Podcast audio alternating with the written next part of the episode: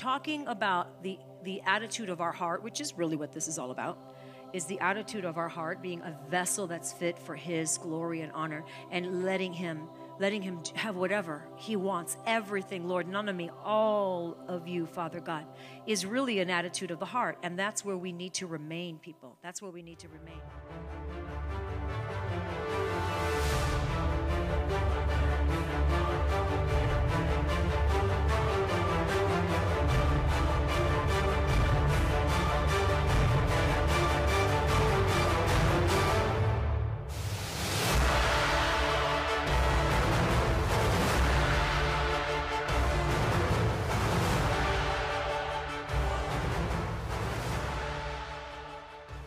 You must train yourself. As you train yourself, it becomes less and less hard. At first, it's hard. The flesh does not die easily. But as you train yourself, it becomes less and less difficult.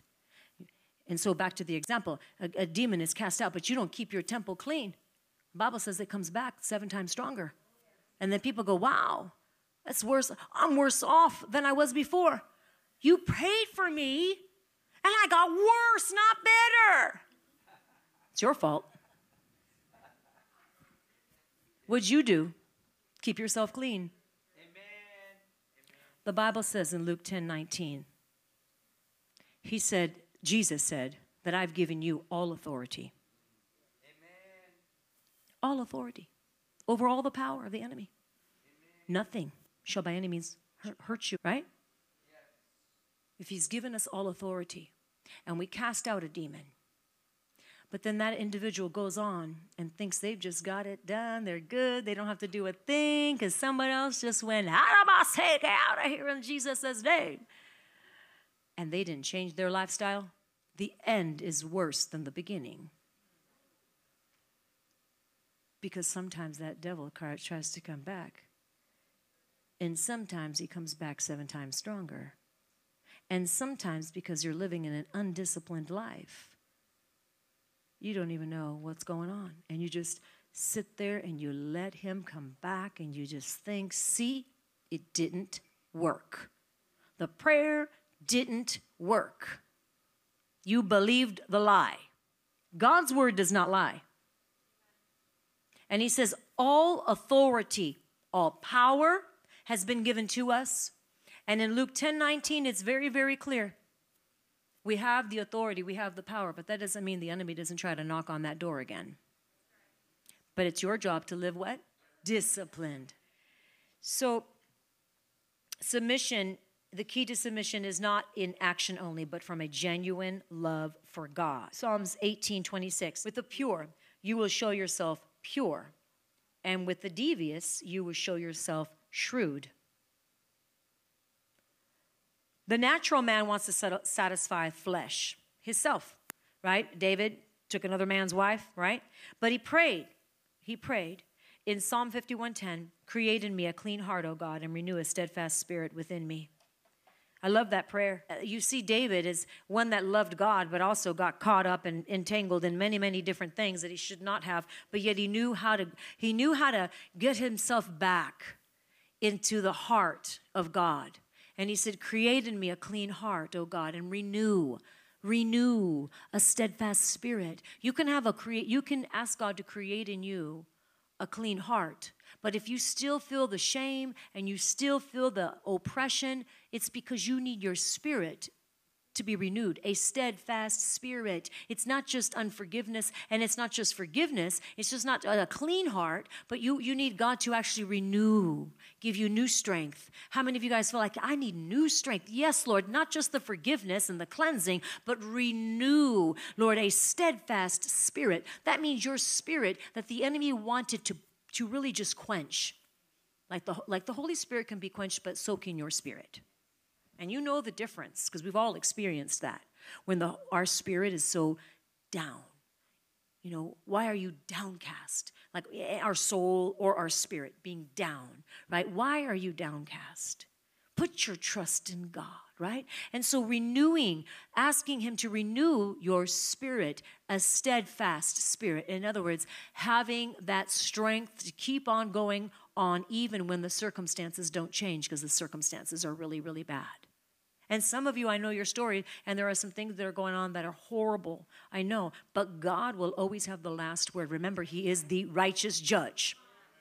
Remember that He will not be mocked and He will not be fooled, even if it looks like things are not going the way they need to be going. And if it looks like all chaos and, you know, is all just being released against you, God will not be mocked.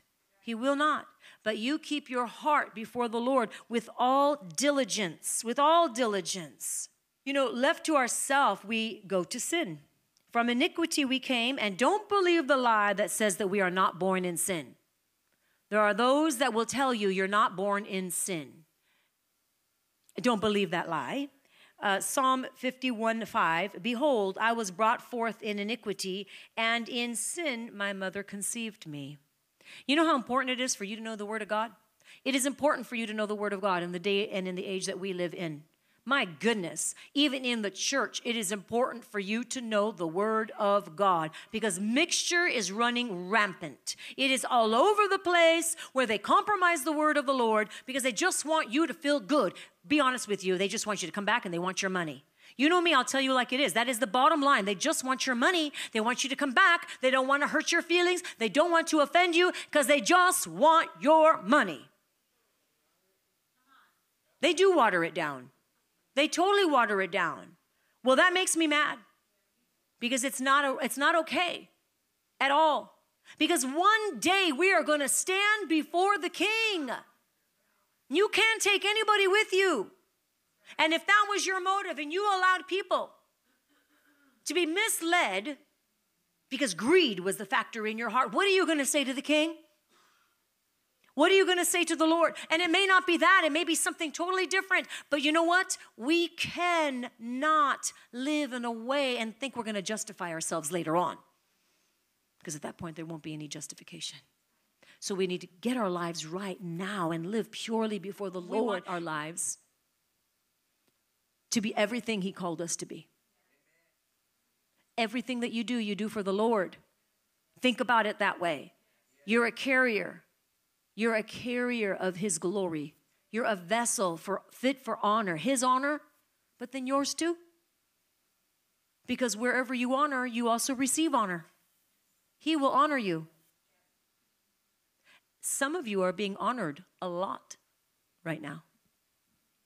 There was a season you were not honored at all where you should have been, and now God is honoring you. There's a restoration process that happens.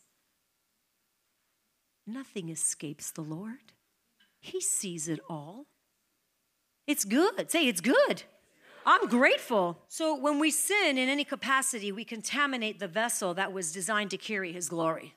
And you all know there are plenty, plenty places and plenty people. I'm not going to name them, but I'll tell you right now, you know, eh, the more that I hear about them and like names that you would know, um, churches that you would know, big churches that you would know. And it's so grieving to me because the contamination that's happened to the vessel. Remember, we are vessels. This is a vessel. You are a vessel. But if you allow the vessel to become contaminated, that's what's happened to so many people. You, you that were designed to carry his glory, you can't carry the glory in the way that he wanted you to carry it. You don't want the glory to depart from you. God's glory is increasing for those that walk uprightly, for those that hunger and thirst and crave who He is. Do you crave who He is? Do you desire more of Him? Is it none of you and all of Him? It has to be none of you, not less of you, none of you and all of Him. And in this church, we believe in pursuing the fullness of who He is. Not because of a program, not because of likes and followers. I don't care about that. I've told you that so many times. I want my life to count for Him. And I believe in stopping for the one, not the mass crowd. That's fine. But the one, what about the one that God places right in front of you? And each one of you are the one that I'm ministering to right now. right now. And that's the same for you. If you're a carrier of His Spirit, a vessel of honor, then God is going to release you to go in and out and about. And you have to remember the one that He has put right in front of you is the one that you are to minister to 100% with everything that God has poured into you. With everything that He has poured into you, will you pour it out? Will you give it back out? Will you spend yourself for Him? Because that's what it's about. We come here, we get filled up in the power and the fire and the glory and the healing and the on and on, and it's great and we love it deliverance and getting set free. But will you go forth and then pour it out? Will you be the hands and feet of Jesus everywhere you go? But you have to, it starts with understanding that you're a carrier of His presence, you're a carrier of His glorious ark of His covenant now on the inside of you. World couldn't contain it, but you could. How do we allow our vessels to be pure and to carry the weight of glory that we were designed to carry? Number one, we seek the Lord while he may be found. We call upon him while he is near. Isaiah 54 and 6. For those who have moved far away from him, this is your invitation back. For those who have erected a boundary, a wall. You can come this far, Jesus, but that's about it. You have, you have erected a boundary between you and the living expression, the living Word of God. We need to repent and we need to ask Him to give us a clean heart. So, number one, seek the Lord while He may be found. Number two, focus on Christ alone, the hope of glory. And in Philippians 4 8 9, it says, Finally, brethren, whatever things are true, this is what we're to think about. Whatever things are noble, whatever things are just, whatever things are pure, whatever things are lovely, whatever things are of a good report, if there is any virtue, if there's anything praiseworthy, meditate on these things. The problem that some people have is quite simple, but again, it goes to the discipline word. They don't allow their meditation to be on what it should be. Their meditation is on what the circumstances are dictating. But when you meditate on what the word tells us to meditate in Philippians 4 8 and 9, okay, we walk in the abundance. Because the Bible says that when you do all of these things, it says, then the peace of God will be with you. And let me tell you, the peace of God, we're to guard that peace. Guard the peace, the peace of God. Be a Christian that understands when you are walking in peace, you're walking in Jesus. And when you're not walking in peace, you have allowed the enemy to defile your temple. It's that simple. And you all know when you're walking in fear or agitation or strife or disbelief or whatever it might be. But at that moment, you have allowed the enemy to defile your temple. And I believe that we have the ability to walk fully in the purity of our Lord. But we have to be focused on the fact that we are to think about what is good. We're to think about the Spirit of the living God. We're to think about the helper, the one that comes and walks alongside us, the Holy Spirit. We're to think about this thing. We're to, to know that we're intertwined with Him at all times. And then you will have what He says you're going to have. And then, of course, what you think about is what you speak, because out of the abundance of the heart, the mouth speaks in Matthew 12 34. That's number two. Number three, Read his word and daily, read his word and daily pray. James 4 8. Draw near to God, and he will draw near to you. You know, 2 Timothy 3 14 through 17, scripture serves many purposes in our lives reproof, correction, instruction in righteousness. But at the end, the man of God is thoroughly equipped for every good work. That's what the word of God will do for you. He's the word of God is equipping you for every good work. Every good work. And it says by the Holy Spirit. So don't be ill equipped because you're not reading it. When you're not reading and you're not understanding and you're not adding to your understanding, you're being ill equipped. But God says, I want you to be thoroughly equipped, not just equipped. Say thoroughly equipped. I'm thoroughly equipped because I'm going to be a Berean and a, one that's going to study the word. Yes, amen. And the last point is guard your heart. It directs how you live. And this whole thing has been on the heart, really. It really has been. But guard your heart, it directs how you live. Proverbs 4 23 and 24. To guard with all diligence, for out of it flow the issues of life. Guard your heart with all diligence. I love that scripture because it puts the power and the ability back on me. I can't expect God to do something that He's told me to do. Guard your heart. You're a vessel that's fit for the king to carry his power, his glory, right? Everywhere you go. And it's not just for you, but it's so that you can shine the light of Christ to this generation. And we need Christians that really understand how to walk in Christ, not just know how to go to church and shout and sing and dance. That's great. We love it. But we need Christians that really understand who they are their identity in Christ and walk out with this mindset so that you can give it out, especially in the day and in the hour that we live in.